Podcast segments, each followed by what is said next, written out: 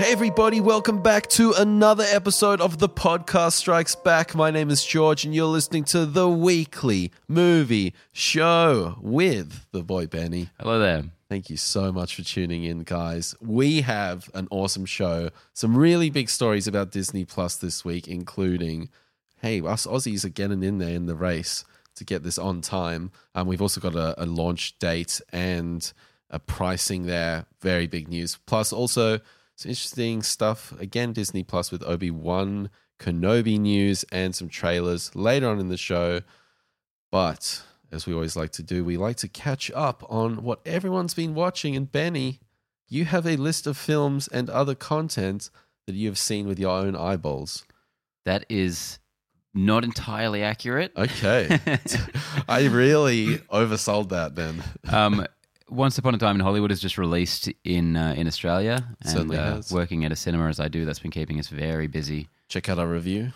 coming up. So yes, that's obviously something I've watched as well. Um, but uh, yeah, had very little time otherwise. I've been catching up on Young Justice. The back half of season three is just kind of almost finished releasing. hmm Um, so I've been been following that.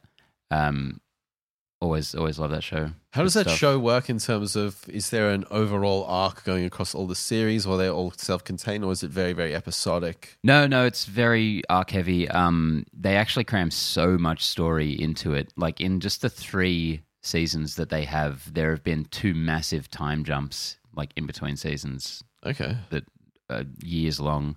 Um, cool. like you could, they could have stretched out the story that they've crammed into it into ten seasons easily. But um, I guess better that they do it this way than the other way. But sometimes it does get a little hard to catch up. Like season three has virtually an entirely different cast of characters, almost in terms Cool. of like the ones you're actually watching episode to episode. Nice. And I, even I, um, with my um, fairly dedicated DC knowledge, do have trouble keeping up sometimes, especially when there's six months in between half of the season and the back half of the season. Why would they do that?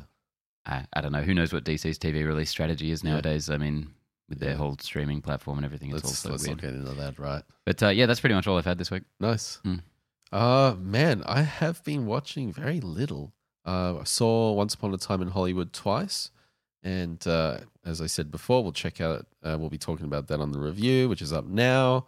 Um, in terms of what I've been watching, uh, I think I, I might have watched something, but I, I can't remember off the top of my head. Like So kind of been amazing. But I've been watching a lot of this channel, and we've talked about it a lot on on uh, on this show in particular, Mm. Corridor Crew, and their recent content they've been putting out, where it's sort of like VFX artists review CG, and I think they're up to number nine now, Yeah, they're going off with that stuff. and they've also got stunt. Uh, a stunt version of well with a stunt guy, Mm. and they're just fascinating, man. Like I get such a kick out of them, and particularly I've been following it to date. Like as soon as it drops, I'm on that Yeah. and I, I feel like I've learned a lot in terms of what separates, um, you know, the leaders of the pack from the rest, um, in terms of what actually makes convincing CG. Mm. It's been very interesting to hear about these different terms and techniques they use, uh, but I think also, like. What what's really fascinating is how real they try and get things, but also how real they have to get things in terms of a movie sense. Mm. And I think that's one of the most interesting things is that we have preconceived ideas of how certain things look. For example, a, a, spaceship wouldn't explode in space. There's no oxygen, Mm. you know. So, but we see in Star Wars big explosions, and that's part of the vocabulary of modern cinema. Yeah. And it's so interesting to hear the creative choices made, whether to go realism or adhering to cinema, and and what certain things you you know. It, it's just a really interesting thing that I'd never really thought about before. Yeah, well, you see them talk about stuff like not trying to capture what it looks like when a bullet hits a body, but what it looks like when a when a um, blood capsule goes off in in a body. Um, and doing that with CGI, like uh, it, it's such interesting stuff, and there's so clearly a, a market for this information. Just as you and I have fallen into it, they are so popular. Like they've pretty much gone viral with this. Um, you could see from that that this I think the second episode they did. It's like this is a weekly thing now. Like Yeah. we are never stopping doing this.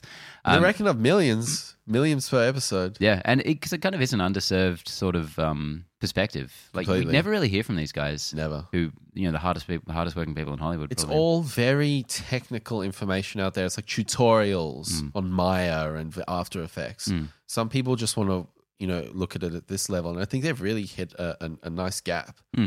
Um, so yeah, guys, if you want to check out, you know, you're interested in VFX and also the stunt work, the stunt guy that they got on there.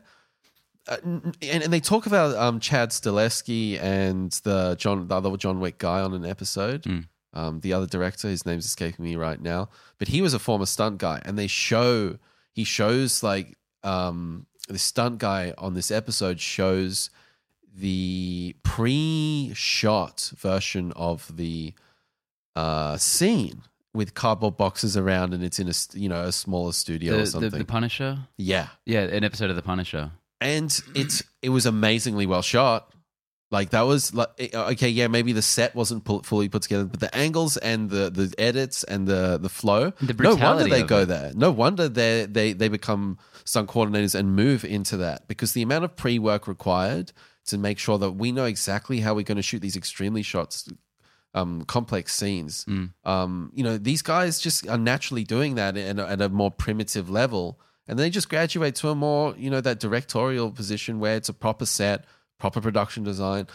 It was very very eye opening for me. And it's fascinating watching the original previous version of that that's done entirely by professional stunt people because it was so much more brutal than the one that went to screen. Yeah. It's a it's a fight in the gym from season 2 of um, The Punisher and the final version is fantastic as well. The gym, But yeah. yeah. Uh, but it's um it's you know led by Jon Bernthal who's a great physical actor in his own right but um just watching these guys who are just dedicated to that do it Yeah. it was it was so brutal.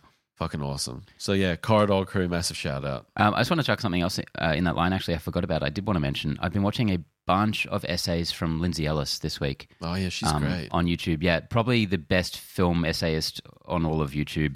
Um, if you've never heard of her, check out anything and everything she's done. Um, I, I just watched a great hour long video she did on the finale and the last season of Game of Thrones um, recently, which she said like the very last take on this, and she's putting it to bed. But um, it was it was really brilliant In stuff. depth. Yes, yeah, and um, my opinion was fairly low already of, that season, but she definitely managed to lower it further. nice. so if you're a big fan, maybe stay It's away. But um, but yeah, anything else she's done, uh, she's an absolute uh, film genius. I've only watched a few things, but her Hobbit one, her Mm. examination of what that was uh, really eye opening. It's essentially a feature length documentary about how the Hobbit went so wrong. it's very well put together. Mm. Uh, the level of analysis is is you know you got to tip your hat to it. So we have some Disney Plus news from as, this as- morning. as we do every week. Ooh, ooh. So, Disney has officially announced that Disney Plus will premiere in the US and Canada and the Netherlands on November 12th this year, and then Australia and New Zealand one week later on November 19th. Uh, and uh, for our Australian listeners, it'll cost $8.99 Australian. Eight dollary dues, $8 dues, That's which all? is pretty damn cheap. and Netflix right now is about 15, 16 bucks. Something like that, yeah. They keep pumping up their prices. So this is approximately half of that. yeah, that is very competitive. Now we'd heard previously that Disney Plus was going to launch in January here. hmm So to get this news this morning, I was like a little kid, man, squealing. I was like, holy fuck, Disney. Well, like, it's obviously a key market for them. Um, I, I, I've heard that um, Australia is a big testing ground mm, um, for other markets because we're we're such a kind of microcosm of, of other Gotcha. places, just such a smaller population.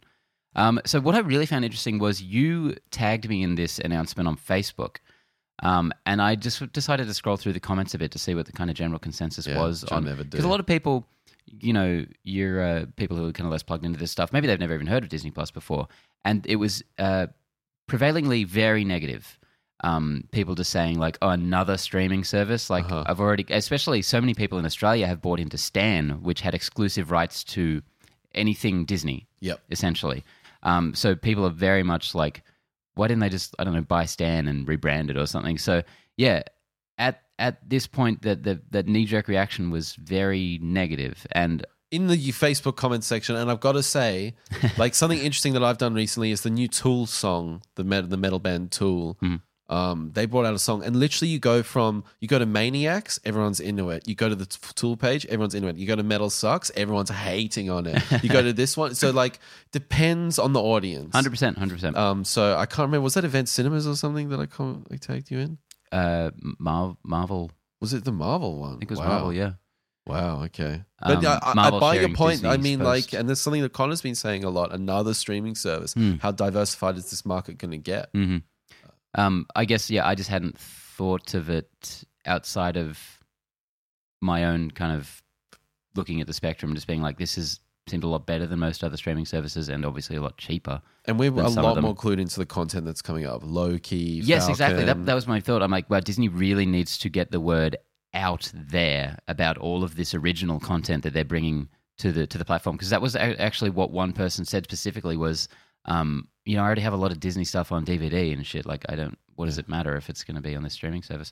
Um, so it it I can see why they're leaning so heavily into this other content, which leads us into our next story, obviously, in that uh, Ewan McGregor may be set to reprise his role as Obi Wan Kenobi for a Disney Plus series, um, following, of course, The Mandalorian and uh, the Cassian Andor show that we've already got coming up. Um, Hello there. hello there. How do you feel about this? I feel Star Wars great. guy. Yeah. I feel so good. Mhm. Uh, this has been on the cards for so long. We talked. Yes. We had a Star Wars episode last year after Mhm. Solo came out. We're like, this is coming out. and There's going to be a Darth Maul show, and then literally a week later, it was like Bob Iger's like, I'm putting this. I'm putting a stop to this business. Solo took care of that. Yeah. Uh, so I, I, I was, I was sort of on the fence of when and if this is going to happen, and to hear that it's only a year later, Mm. you know, they're kind of getting things back in order. This, this is really cool. I wonder. Part of me thinks like, is it best left in the past? Is it one of those things where you dream up the perfect cake, and when you when you eat that cake, it actually is not as amazing as you intended it or thought it would be. Mm.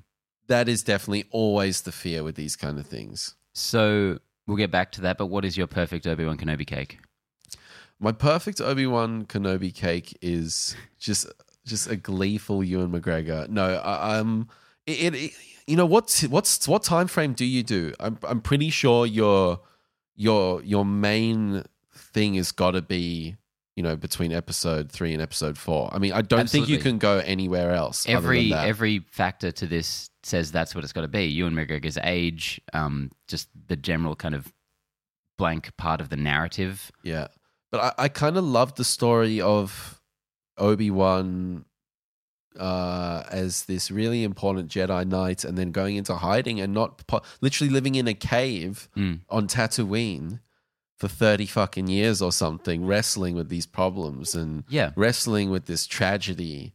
Was I at fault? You Mm. know, um, they could do so much to enrich the um, the Anakin Obi Wan relationship and narrative that that you know has its strong points, but it has a lot of weaknesses. Yes. Um, and even in a broader sense, Obi Wan is not all that deep of a character from what we've seen of him. He's more, more He's of a noble as fuck, and that's about it. that's it, and he's more of a, a background player in Yeah. all of these movies. He's a, a supporting character.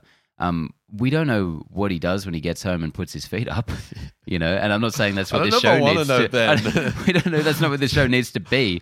But um, Obi Wan darling in Pornhub, like in the bathrobe. oh no, some Jawa little, shit. little water pipe. Houdini!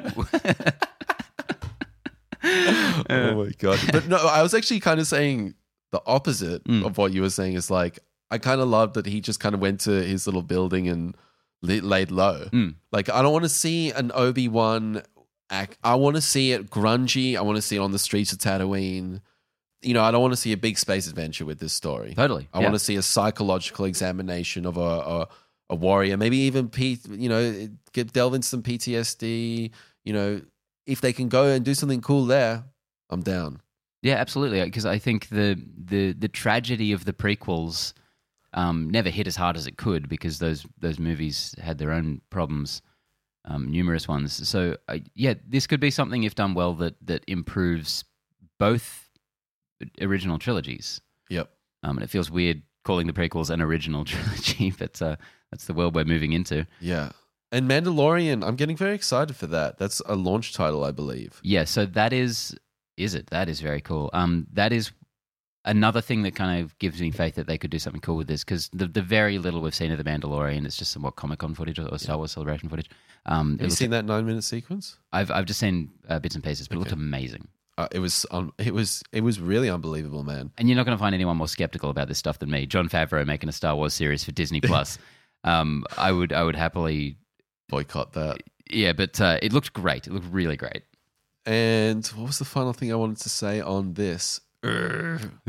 Ah, man, we're gonna have to move on. Obi-Wan Oh, Kenobi. wait, wait, wait! Uh, This is what I was gonna say. Yep. What are you more excited for right now? Rise of Skywalker or these Disney Plus shows? Uh, Because that's basically all we have in the movie camps. You know, we've got. Let, us even just say Mandalorian versus Rise of Skywalker. yeah, You could only ever watch one. Which one would you rather watch? Mandalorian, I guess. I think that would be where I'm sitting as well. But in terms of excitement, it's it's the end of Sky Dance. What is it called? Sky Dancer. yeah, um, because Hard I'm Sky Dancers. I'm so curious about how much of a, an absolute cock up that movie could be. I'm not Imagine saying, if it's an not saying it will be. cock up. I just there, it has so much potential to just Be a, like try and please Justice everybody and please level. nobody. Yep. Like because the the last two movies are so divisive in their own different ways. Um, I can't imagine anything that could that could really land this ship at this point. Man, imagine if it's if it's at that Phantom Menace. No, it wouldn't be at that Phantom Menace menace level because it's a different yeah. it's a different psychology of that everyone's going in. Everyone's a lot more cautious. Everyone was thought it was going to be the best thing ever. Mm. But maybe something like a Justice League. I mean, we Re- all release the Abrams cut, Oh god. release the JJ cut. Interesting times for Star Wars ahead. Uh, and even more so because Rian Johnson has confirmed that he is still working on a new Star Wars trilogy. We have a quote here from him. Uh, I think that the fun and challenging part of it is to dive in, figure out what's exciting, and then figure out what it's going to be. We're doing something that steps beyond the legacy characters. What does that look like? It really makes you think and figure out what the essence of Star Wars is for me and what that will look like moving forward. So many fanboys are raging. No doubt, no doubt. Essence of Star Wars is for me. Just that sentence alone, everyone's like, "Rrrr, "What did you do with the Last Jedi? Why did you make that? Why did they go to that casino planet? They did nothing on that casino planet." But on the flip side, surely people are pegging into the fact that he's saying this is not the legacy characters. This is him doing a different thing. Because I think most people's grievances with The Last Jedi involved their childhood heroes being portrayed in ways that they didn't want to see them necessarily. I think that's a seventy percent of it. A lot of it, yeah. Um, so I feel like even, I mean, look, there's a lot of hyperbole and insanity out there, but I feel like this is the direction that if this is happening, everyone would agree that that's the way to go. Yep. Um, It, it, it brings a lot into question. You know, is he talking about Knights of the Old Republic? What's happening with Benioff and Weiss post Game of Thrones? You know, I didn't. I wouldn't be surprised if Disney say I've dust their hands off and wash their hands and say thanks a lot, Benioff and Weiss, but we're so you've just landed a big deal with Netflix. very recently we've heard that they are definitely still Yeah, what writing one, but it does seem like their involvement keeps getting scaled back by little degrees. And yes, I also wouldn't be surprised if Disney was like, like uh, some in some really dim- diplomatic way, like, oh, we're parting ways. You know, they've got their own thing now. So is Rian Johnson now doing Knights of the Old Republic? It's funny how this keeps flipping back and forth. it's like every who's in good favor. Yeah, and then is is Knights of the Old Republic going to be a Disney Plus TV show similar to The Mandalorian? I'd prefer to see it in that manner, to Mm. be perfectly honest, because I think there's so much to explore in that. Or you do a hybrid approach where you have maybe a TV series running in parallel with movies. Who knows? Like like I'm an MCU kind of thing that they're going to do. I am so much more of a Rian Johnson fan than a Star Wars fan that I don't care what he does whatsoever. Um, I'm there for it. Yeah. because uh, probably goes without saying, but I I love his take on classic Star Wars that we got. Um, so I'm happy to watch him do anything. I, I'm I'm with you, man, and I'm really excited for Knives Out. Yes. Uh, I don't think we it even came. reviewed that trailer somehow. Uh, I can't remember us talking about it. It definitely happened while I was away. Maybe uh, I don't know if you guys did it or not. though. Yeah, I think Connor would have messed that up. Oh shit. Do you okay? So tell me this: What would you rather see? Would you rather see the Rian Johnson, yeah. a Rian Johnson trilogy, or Benioff and Weiss trilogy? Oh geez, that's tough. Let me think about that for ten minutes, and I'll get back I'll to give you. I'll give you twenty. I'm glad this wasn't as hard as your last. Would you rather? Um, yeah, I would. I would happily. I would much. I would. I would prefer to watch the Rian Johnson one and not the Benioff and Weiss one than watch both. like, no, I'd love to see that train wreck. I'd love to see what they would do. uh, yeah, it'd probably be fine. I mean, credit where credit's due. They they ran four seasons of a really good TV show.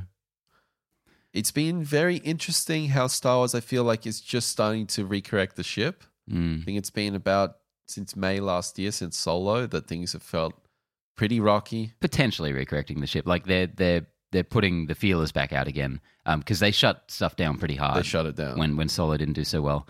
Um, yeah, and yeah. we- those we- announcements seem to be coming. we haven't had bit more. anything yet Yes. since then, so um, we don't like man the the um the Skywalker film with that one Sky Dancers. Skydance. Um, one last Skydance in I actually, I remember the other day I called it Rise of Skywalker, and it's Rise of the Skywalker. oh no, wait, oh no, I called no, sorry, sorry, I fucked that up completely. I called it the Last Skywalker. yeah. It's such a the Rise of Skywalker. It's just not. It just doesn't stick with you. Mm, That title. it's not amazing. No. Um, um, yeah, I'm very interested to see that one. Any other final Star Wars thoughts? Uh, no, I have very few Star Wars thoughts in general nowadays. Damn you to Hades. How about, how about you?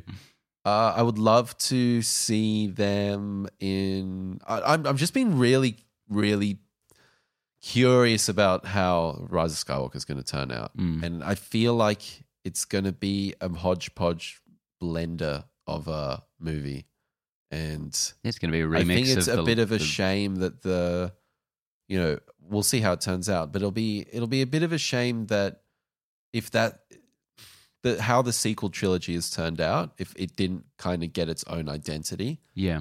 which it kind of started to do in Last Jedi, I felt. Doesn't it feel weird that this is the last one already of, that we're going to have of like Poe and Finn and And they're just Um, nothing. yeah, it's like wh- who are these guys? Because we're so used to like Marvel now, where Yeah. everyone gets like Spider Man has like five movies in two years, um, and now it's like oh, we spent like four hours with these Yeah. characters. That's like 10 minutes apiece. Yeah. You know? And, and, yeah, I, I, I, that is that is something very interesting thing. Rey as well, even. Mm. You know, I feel like I don't yeah, no, know I, I, I meant all of them. I just couldn't Yeah. remember all the names. Yeah, yeah. Kylo Ren, I feel like is the only one who's who's, who's the most interesting. Yeah, and he's the he's the epicenter of the series for me Hmm. in a lot of ways. Well, we'll see. Um, on uh, just one final bit of Disney news I wanted to mention is Yep. that Lion King has uh, shot up uh, to be the eighth highest grossing film of all time. What the fuck? Uh, ninth, ninth. Sorry, sorry. It just it popped into ten the other day and then is already up to nine. What's it? 1.5, 1.6? One point four something. It was at 1.3 last year, 1.35 Yeah, so. one point four something billion. Um, Just looking it, up it now. knocked it knocked, 1.43. knocked Black Panther out of the top 10, um, just crept ahead of uh, Age of Ultron. Um, and I just happened to check. This is the only film out of the top 50 highest grossing films of all time that I haven't seen. Wow. The top 50. top 50. Top 58, I think. Holy shit. Yeah. I just, I, I was just That's scrolling down. for you at home. Yeah, I was scrolling down. I was like, Seen that? seen wow. that. now I can never I've watch seen it. all 14 Harry Potters. Well, because my first thought was like, geez, is there any movie in the top 10 I haven't seen? And I was like, no. And I was like, 20, 30, 40. yeah, yeah, right. yeah. Well, I, I should check that out. I'm sure I've seen most of them. Mm. I, know, Love that popcorn. I think there's probably a bunch of kids flick. ones you've missed that Yeah. for some reason I've seen. Um, alrighty, on to, uh, on to another studio for once. Um, How Rob- dare you? I'm sorry. Sorry, Disney. But keep sending the checks, though. Um, Robert Richardson, frequent collaborator of Oliver Stone, Martin Scorsese, and Quentin Tarantino, has signed on as Venom 2's director of photography. This was some of the best news I heard all week. really? I love how much Venom news we're getting while Connor's gone. It's the only way we can talk about Keeps it. it positive. I, I I thought that, and this is a bit of a spoiler, but the the the, the technical side of Once Upon a Time in Hollywood Mm. cinematography was on point. Yeah. I mean, come on, man. And I thought Venom One had a little bit to be left to desired there. So Mm. if we're getting this guy, uh, you know, how is this going to be shot? I think I'm real. I hope that they give this guy, you know, what he needs to do with Andy Serkis because he's a talent. Well, yeah. Moreover, what attracted him to the project? Like, what has Serkis and Hardy been saying to him about this movie to a very divisive, you know, middling's a weird word, but I mean that overall it's middling because it has very high highs and very low lows. Um, so, what? How did they get him to do this? They must have some cool plans. It must almost be like a um the first one was like a, a fail test in a way. Hmm. You know, did it fail? Yes or no? No, it didn't fail. Well, financially, Now let's get some really and you know, I'm not gonna make any comments on um, you know, the the the, the director of the Ruben Fleischer. Uh, you know, he he's he's awesome. But I think they're just scaling it up in terms of the talent, getting Hardy more involved, and and trying to flesh this out a bit more. Mm. I'm very, I'm getting way too excited for Venom, I know, right? and I'm concerned. Would it be funny if, like, next week they're like, "Oh, we just got uh, Nine Inch Nails, uh, Trent Reznor on for the score," and like every week there's like some ridiculous just name, like- like, "Oh, Spielberg's producing." Yeah. it's like, what the fuck What is the- this movie? Don't fuck up. Uh, yeah, but that is a great get for uh, for Sony right there. fuck, man, we're racing through these stories. Yeah, well, you know, how are you doing? oh, uh, you know, I could be better, man. How's your life outside of movies? Um, It's working away. yeah, making movies, Yeah, making videos. yeah, yeah, that's cool. Yeah, We should talk. We should review some of some of your stuff sometime. yeah, sure. Made two things. um, all right. Next up, uh, in kind of the opposite news, Neill Blomkamp is no longer attached to RoboCop Returns. Uh, he's got a tweet here off RoboCop. I am shooting new horror thriller, and MGM can't wait. Slash need to shoot RoboCop now. Excited to watch it in theaters with other fans. I don't God. believe that last part. I don't believe any of it actually. God, that must be demoralizing for him. uh, Booted off Alien Three, yeah. So two. Yeah. So for anyone who doesn't know, this was essentially uh, a, a sequel to the original RoboCop that ignores the rest of the other films, just like what he was doing with the Alien franchise, where he was making an Alien Three that ignored um, the actual Alien, Alien Three and Four 3. and, and what what have you. Um, also so, known as Alien Cubed Alien circles. Cubed. That's always how I saw it. Um, so yeah, this is there's definitely more going on here than he's saying in this tweet. There is absolutely no way in hell that MGM absolutely needs to shoot this movie uh, 32 years after the original um, right now. um, so that's kind of a bummer because I thought he would be a really good fit for this. I Um, was very excited for this. the original RoboCop is is uh, It's a masterpiece. it's an absolute masterpiece of, of satire, of violence, of um, just action filmmaking. Paul Ver- Verhoeven, Verhoeven has, uh, I just was such a perfect fit for that. And if we were to, even without having ever ever heard of this project, if I were to pick someone in a modern context who I think could be good for something like that, even with, though I have very mixed thoughts on his films uh, overall, um, I think Neill Blomkamp uh, is right there. I completely agree. Um, there's no one who makes like better looking sci-fi technology movies than him. Layered in with you know some interesting themes about society and Yeah, yeah, yeah, yeah. With um, kind of a more of a mind behind them. Um, you definitely saw the um Corridor Crew stuff about Chappie. yeah, That was unbelievable, man. unbelievable. I I had not much good to say about Chappie. I think maybe you liked it more than me, I did. but um, the the effects were uh second to none. He knows how to stretch a budget, man. Absolutely. Uh, even back back in the day, District Nine, I couldn't believe how good that movie looked on the budget it had. It still I looks good these days. Yeah, hundred percent. And I remember watching the behind the scenes stuff, watching him direct where effects shots would need to be later, and being like, "This guy is gonna be one of the best." The next Spielberg. and man, he fucking let me down. that did not happen. but um, and that that's a shame. And I'm sorry. Because To, he's South African, bro. that's Give, definitely give us a break. I'm kidding. yeah. Um, yeah. So that's a bummer because uh, I, to a lesser extent, I thought yes, he could be good for this Alien thing. I didn't really like the direction they were taking because I actually like Alien three and four. Um, but but this one, um, I thought much more so. I'm like, yeah, why the hell not? I completely agree. Uh, it was the perfect. It was the perfect storm. Mm. And uh, I, I actually, you know what? I came to RoboCop very late in life. The Same. original. Uh, I must have been early twenties or something. Mm. My current wife had organized a screening at the cinema at like seven a.m. to watch RoboCop. Mm.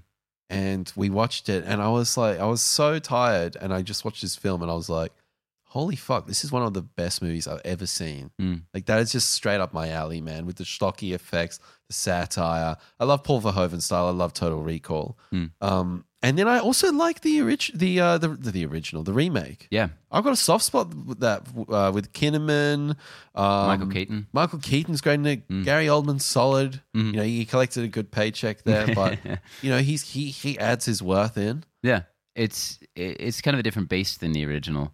Um, in some cool ways. I, I thought that was one of the better of those sci-fi horror remakes that came out Mm. sort of 05 to 2015 or whatever. Yeah. Uh, so this was prime for me to really, really you know, I was I was very very ready for this, and I'm sad that he's off it. Uh, I hope though to hear a new horror thriller. Uh, so so I, I guess the reason why he's saying he's off this that he was going to shoot this horror thriller first before Mm. RoboCop. So that that means he obviously really believes in this film. Mm. Hopefully, he's got a great script there. Uh, is it too low budget? Is he going to be too creatively contr- in control? Because sometimes I feel, and especially your feedback of his series, the web series he had, maybe sometimes he's best to have an executive team supporting him, Mm. guiding him a little bit. Uh, Like Peter Jackson guiding District 9, that kind of thing. Does he need that? Mm. How was that web series when you think back to it? Um, and and does the, and is there any sort of confidence builder that you get from that series with with this sort of more of a horror thriller? So, from a technical standpoint, everything you've come to expect from him, um, especially Big impressive tick. given that it's a YouTube, you know, just YouTube videos. Um, it, narrative storytelling wise, there there wasn't much amazing there. Like Were they just there to execute the effects a lot of the time? That's kind of more what it felt like. Uh-huh. Um, It's not necessarily a bad thing. no, he feels like someone who get a really great writer on board and, and they can do wonders together. Mm-hmm. Like he needs to find a creative partner. But um, there were a couple of like fun ones. There was one that was reminiscent of the thing um, that I enjoyed a lot because that didn't really ask too much Cool. of you. Um, but yeah, they were fine. Okay. A lot of them felt like proof of concept or just a portion of a story Sure. which is cool for what they were doing. It was experimental, so whatever. Um, I just had a, a, a, thought, and I'm going to do this a one percent probability, Okay. um, but it would be funny. Maybe the horror thriller that he's directing is Alien Three. Whoa. Maybe Disney came along and was like, "We want to Didn't continue he? the Alien franchise," like and he's like, Mr. "Fuck Blomkamp. you, RoboCop." Yeah. Yeah. I, I am might I'm mightily keen for that. Just wa- I so- just wanted to put that out there in case it happens, so I can be like, "I said it." Yeah, Timestamp. yeah. 32 minutes in. Um, so we've got one last story here that I just wanted to do as a follow up to last week. We had a, a little chat about a new um, GI Joe Mm-hmm. spin off that was happening. Yes. Um, Your favorite franchise. sure thing. And we also mentioned the um, the Snake Eyes um, film that is in pre production or whatever. Snake Eyes. um, formerly played by uh, Ray Park in the previous two movies. We weren't uh, sure at all if it was a continuation of that or if it was a, a reboot. Um, seems it's going to be a reboot because Henry Golding uh, has apparently entered final negotiations to play uh, Snake Eyes himself in Paramount and Hasbro's G.I. Joe spin-off. This guy's popping off. Yeah, he's doing great. I remember watching him in Crazy Rich Asians. He was the male lead in that, and thinking he was, you know, incredibly charming and handsome, but um, fairly plain. Then, then watching him in uh, A Simple Favor, um, one of my absolute favorite films from last year by uh, Paul Feig. Uh, he showed a lot more range and was a lot of fun. Um, so yeah, it's good to see him kind of stepping into the franchise the role. guy. Yeah, I, I quite enjoyed him in Crazy Rich Asians. I'm not going to hold him. Like, the script has. I'm not blaming him at all. Yeah, there was just not much to the character. I think he's got a cool look. Mm. Um, yeah, like I'm. I'm really think that this is. He seems to fit the the mold. Um, you know, GI Joe's not exactly top of the list for me in terms of franchises, but if they can bring a tacti- tactical, you know, military thing with him in it, I, I'm. I'm. That that's cool. I'm. I'm there. Also, we don't know. We, it's not specific that he's playing uh, Snake Eyes, but it seems very likely. They say he's, they're eyeing him for the lead. Um, but Snake Eyes, as we know him from the films, is um, he does not speak, uh, and you never see his face. So presumably, Well, it's Joseph Gordon-Levitt. No, he played Cobra Commander. Spoilers for the first GI Joe film. Oh, Um, awesome twist. okay. But um, shows how much know. no, uh, uh, Ray, Ray Park, Darth Maul. Oh, Ray Park. Okay, Yeah. sorry, you just said that. Yes, I did. But, uh, you're pay concentrating on other things. It's fine. Um, pay attention. so presumably this would be some kind of origin story, or it'd have flashbacks. Either that, or he could be playing someone like Stormbreaker, um, the the arch nemesis character. But um, If he was Stormbreaker, I'd lose my shit. well, they already had a great Stormbreaker. Hey, well, fuck, you're having a go. All right, Yeah, just fucking around. um, if you like Stormbreaker, all the more power to you. You know, um, what time is it, George? it's trailer time. Got three trailers, and I'm I'm doing it. I'm doing it again. Absolutely. Fuck yes. I can't do the news and the trailers. I'm exhausted. Yeah, I mean, I, I, I, I feel that. I feel that. All right, trailer number one of the week, Underwater. This is the one starring Kristen Stewart, uh, going down to the depths of the ocean, and Vincent Cassel. and pipes leak, and water comes in to the inside area of the facility, and trouble ensues. So it's Alien underwater. Pretty much. Yep. Um, and I think it looks bloody fantastic. this seems to be way more on point in terms of visual than you would see in this type of B grade horror sci-fi. I thing. was very, very impressed by some of the stuff that was popping up towards the kind of montage at the end of the end of the trailer. Is this kind of like nightmarish Lovecraftian imagery? The, the whatever these creatures are in there, you barely see them. I'm like, that looks amazing. Um, I was really, really impressed, and the production design, like I said, looks exactly like Alien, like the original. I, I, I'm I'm unbelievably keen for this. I think Kristen Stewart has an awesome look as well with Mm. her shaved um, blonde hair and the, the round glasses. Like awesome cast as well. TJ Miller's there. Yeah. we'll probably get to see him killed by something. But he, this is cooking up to be a, a, a really awesome little sci-fi horror. I do think they showed too much. Yes, I agree, but I also think it, a lot of it was so kind of quick, like thrown at you. Like I wasn't really able to glean much of where this is actually going. It looks like the scope of it is bigger than it, you, you might initially ex- I expect. wanted it to not necessarily show the Lovecraftian creatures. Mm. I wanted it to kind of be like, eh, what's going on? Is it just a leak or is there something outside? Yeah, yeah. Like w- I remember the first time I went into the Descent, the Mm. um, the spelunking film, Which uh, which version? The only version. Okay. There's only one version. If you've you. if you've watched The Descent and you've only seen the American edit, um, I highly implore you to go watch the actual ver- version No, no, of the no, no, no, no. Shame on you and your ancestors. No, I'm kidding. Sorry. yeah, because because that that movie, um, I knew sort of where it was going, but when you watch it, um, without uh, when you really focus on the movie, it doesn't seem like it's going to take a turn into any kind of monster movie or anything it whatsoever. so straight. Yeah, but then when you watch it for like the sixth time, as I've done, you see how many hints there are throughout. It is unbelievable how many times you see something that you never saw the first time. Yeah. Um, That's so, one of the best. so this seems like a, a kind of a similar thing, and it's a shame that we have to be in this world where you know everything's got to have marketing and it's got to show a lot of stuff. Because this seems like a, an amazing movie it would have been to go in not having any idea what it like. Is this just some science drama? Yeah, hopefully, like like, I trust my brain to filter out a lot of this.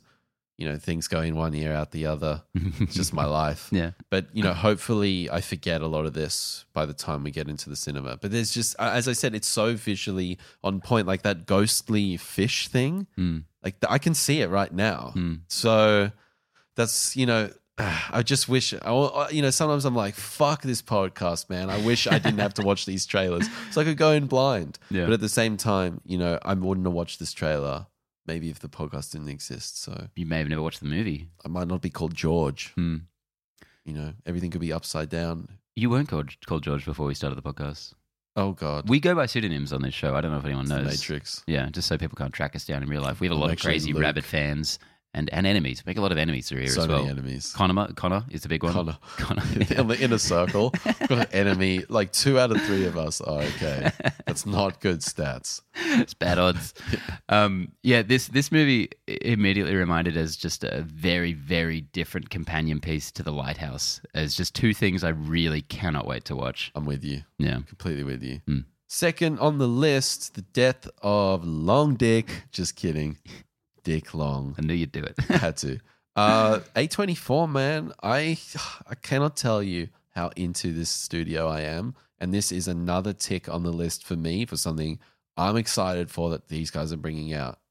Anytime their logo pops up, I'm instantly ready. Yep. Um, and another huge, um, huge uh, thing in their corner is the director Daniel Scheinert, um, who is one of the Daniels, um, as they're known, who directed Swiss Army Man, Oh. um, one of the most mind-boggling, surprising, amazing movies of the past few years. awesome movie. Um, huge recommendation on that one, Swiss Army Man. yeah, Um, you recommended to me. Watched it. Great recommend. awesome. Awesome recommend. Yeah. Um, so I, I I would watch anything these guys do, and this looks like a hell of a lot of fun. It's got that dinky indie kind of vibe to it. Mm. I just love the way this trailer was put together as well. Um, so this basically is a story about these two friends, and something goes wrong, and they accidentally kill. Dick Long. Yeah, um, by dropping him outside of a cinema. Uh, sorry, cinema outside of a hospital, Mm. and they obviously drop him down too quickly on the concrete, and he gets head trauma. And that's like the final nail in the coffin. That's kind of how I saw it. Maybe I saw. Maybe I was looking at it the wrong way. Essentially, you know, everyone's trying to find out what went wrong, and they they're privy to it, but they seem kind of like buffoons. You know, like quite simple guys. Mm. Um, and there's some funny references in here to Quentin Tarantino movies, and it just seems I, I- just was feeling a lot of confidence in this film by this trailer. Yeah, it really like even without knowing who was directing this, as I already did, it felt like something that was coming with like coming from someone really kind of fresh and energetic and with I don't know something to something to prove and something to say. And I'm like, this looks like something I want to see. Yep, I am really excited for Long Dick. And uh, trailer number three, one of the weirdest trailers we have ever reviewed on Mhm. the podcast Strikes Back. Zeroville, with the same production team that put together last year's, uh, the Disaster Artist. which um, followed uh, you know Tommy Wiseau in the room. Yeah, directed by James Franco. So we got James Franco, Seth Rogen, the whole crew's back, Danny McBride. Yeah. Um, what what, what this I can't, I can't even really like. Where do you begin with this? Because like the editing Mm. and the resolution of this trailer was so below par. I'm surprised somebody. I'm surprised this got like approved. Yeah, I mean, like we said, coming from James Franco, this guy was an Oscar contender. Uh, what last year or the year before with the Disaster Artist, and this trailer was like so weirdly meandering and soft. I like I can't even describe what was so wrong about it. It was there was just no impact to it whatsoever. Even though it was like throwing these like splash things at you, like with character names and stuff. and the the CG work was pretty pretty poor. I thought Mm. the rendering wasn't great. It looked kind of like a YouTube channel or something.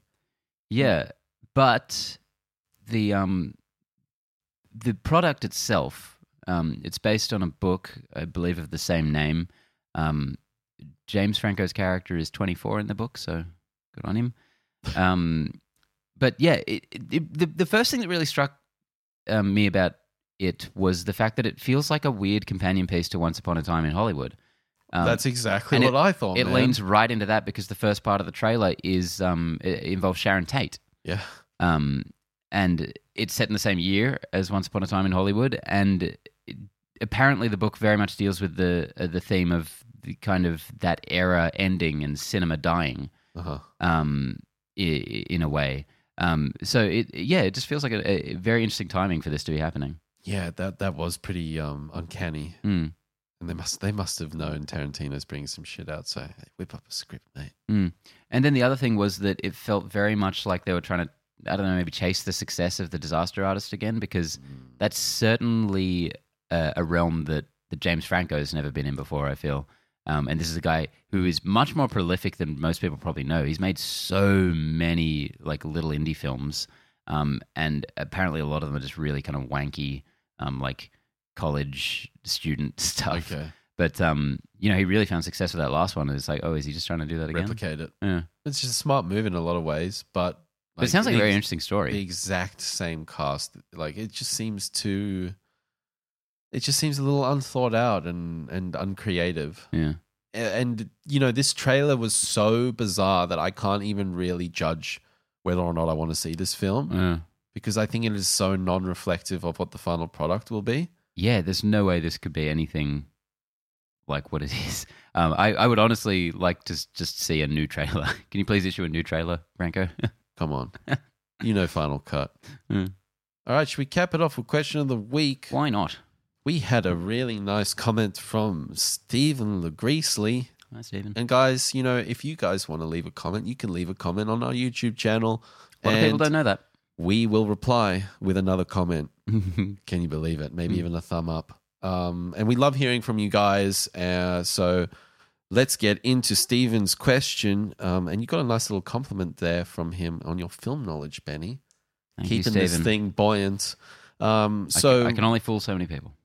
Oh, you're doing well, mate. You're doing well. One question for each of you guys with remakes and sequels being at the center of Hollywood's economy, which film is your opinion of untouchable by this trend? And which film do you think should never, well, yeah, which film do you think should never be remade or, um, yeah, a sequel never be made to it and why? Um, which film do you think should never have either a remake or sequel to it and why? I got that out finally. Excellent. Do you want to go first? Yeah, because you asked me this question just before the show and something popped right into my head. Um, it's a film I hold very dearly um, and one that I think is perfect and uh, very much in the contention of when people ask me what I think the best film ever made is. Um, I'm happy to throw it out there because I think it is one of them, um, and that is Back to the Future. Yeah. Uh, the, yeah, I think you nailed it. Thanks, everybody. It's been a great episode. Um, and that is Yeah, one that, that there has the threat of a remake really has been tossed around a lot over the past decade or so, with um, like Zac Efron being named around the time of his uh, High School Musical fame, um, which back then was definitely like, no, don't do that. Um, but yeah, I just think that movie holds up in every conceivable way. Completely does. Um, and obviously that one does have sequels, and I think they're pretty great too. But um, I, I definitely I wouldn't even want another sequel necessarily to that series. Uh, Belated sequels are a mixed bag at best. Mm. Um, so yeah, just leave that one alone. And uh, uh, what's his name? Robert Zemeckis has said that as long as he's alive, no one's going to touch it. Cool. So that's great. So we've got about five years. Yep. Sorry, Rob. Love you. Mars needs mum sucks. oh Um, man, tank the whole industry. Yeah. Um I, I I was thinking about this question and and you know a lot of people say that film should never be remade. Um but the classic example that I always bring up is The Thing, 1982's The Thing, and at the time that was a remake of a 1950s The Thing and it was trashed when it came out. All the critics thought it was an absolute um you know, it was bullshit that they they they remade the classic thing. So a, a lot of the time for me, I'm not that precious about certain things, but in a lot of ways, what shouldn't be remade as those pieces, like you said, Back to the Future. That's so of that time. You know, you update it to now and bring in, you know, oh, they got Facebook and Instagram, and uh, you know, i- it's it's it it should just not should not be done. So, um, it might sound like a bit of a boring one, but you know, immediately I think Martin Scorsese films. Mm. You know, don't remake that shit. Um, and then I think Goodfellas. You know, Goodfellas is one with Joe Pesci, Robert De Niro. It's so intertwined with their performances. Like, yeah, of course, you could redo Goodfellas and bring in Tom Hardy and You could even de-age them. oh god, What a crazy thought that is. Oh, is. but I feel like that's one of, so of that era and those actors at that time in their lives, and it's just kind of like the perfect sort of storm. Mm. Um, so it- it's a bit. I'm not really giving more of a. I'm I'm giving more of a idea ideological answer rather than a specific answer here. But that's kind of where I sit with remakes these days. As I said earlier, I like the RoboCop remake. Yeah, yeah, and I, I, I'm I'm similar to you. I, I think you know if executed properly, then anything can can really be done.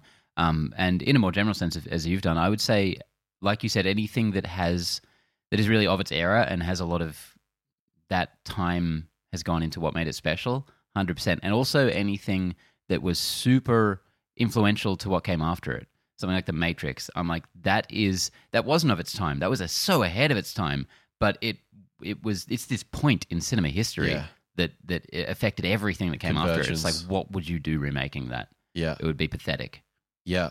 And and uh, and you just touched on something interesting. Is like, you know, when something is so of its era that it needs an update, and a remake is a good thing. Mm. So it's kind of like this perfect balancing act where it has a timeless quality to it, but it's of that era. Mm. That's when just leave it alone. And I think that Back to the Future. I mean, I never saw that movie until I bought a Blu-ray player, so that would have been post two thousand nine. Wow. And I put that on, I Yeah. put on the trilogy, and I was fucking blown away, man. Yeah. I was like, this is this is where it's at. Mm. So yeah, I, I I think it's um it's an interesting thought. Thanks for the question, Stephen. Good question. Um, and uh, also great suggestions um, from some films because I asked him, you know, did, do you have any suggestions of some films to watch? And he, he chucked in there Jodorowsky's Dune, which I saw not too long ago, which I loved. So thank you for all those, man. Really appreciate that. I'm going to start working through some of those. Yeah, me too. And, and if you guys have any suggestions for, you know, films that are sort of people don't talk about or, or for favorite recommendations, hit us up. We're always looking for these sort of little diamonds in the rough that people aren't talking about. Um, and any other just more general questions, hit us up in the comments. We love hearing from you guys, and we'll be back next week with the weekly movie show. And I think Connor's back next week, possibly. Hey, the team's back together. And we'll be talking about uh, D23. Big news on the way. No doubt. Uh, Is there any inklings of what we're going to hear? I mean, it's not going to be much Marvel stuff. Probably not, but I reckon they, they, they could pull something out. Yeah, maybe some stuff of What If or Yeah. something like that. Yeah. Oh man, you're getting me excited. Yeah, but probably a lot of Star Wars. Yeah. Hmm. Yeah, a lot of Star Wars. Guys, hit that subscribe button. We'll see you next week. Bye.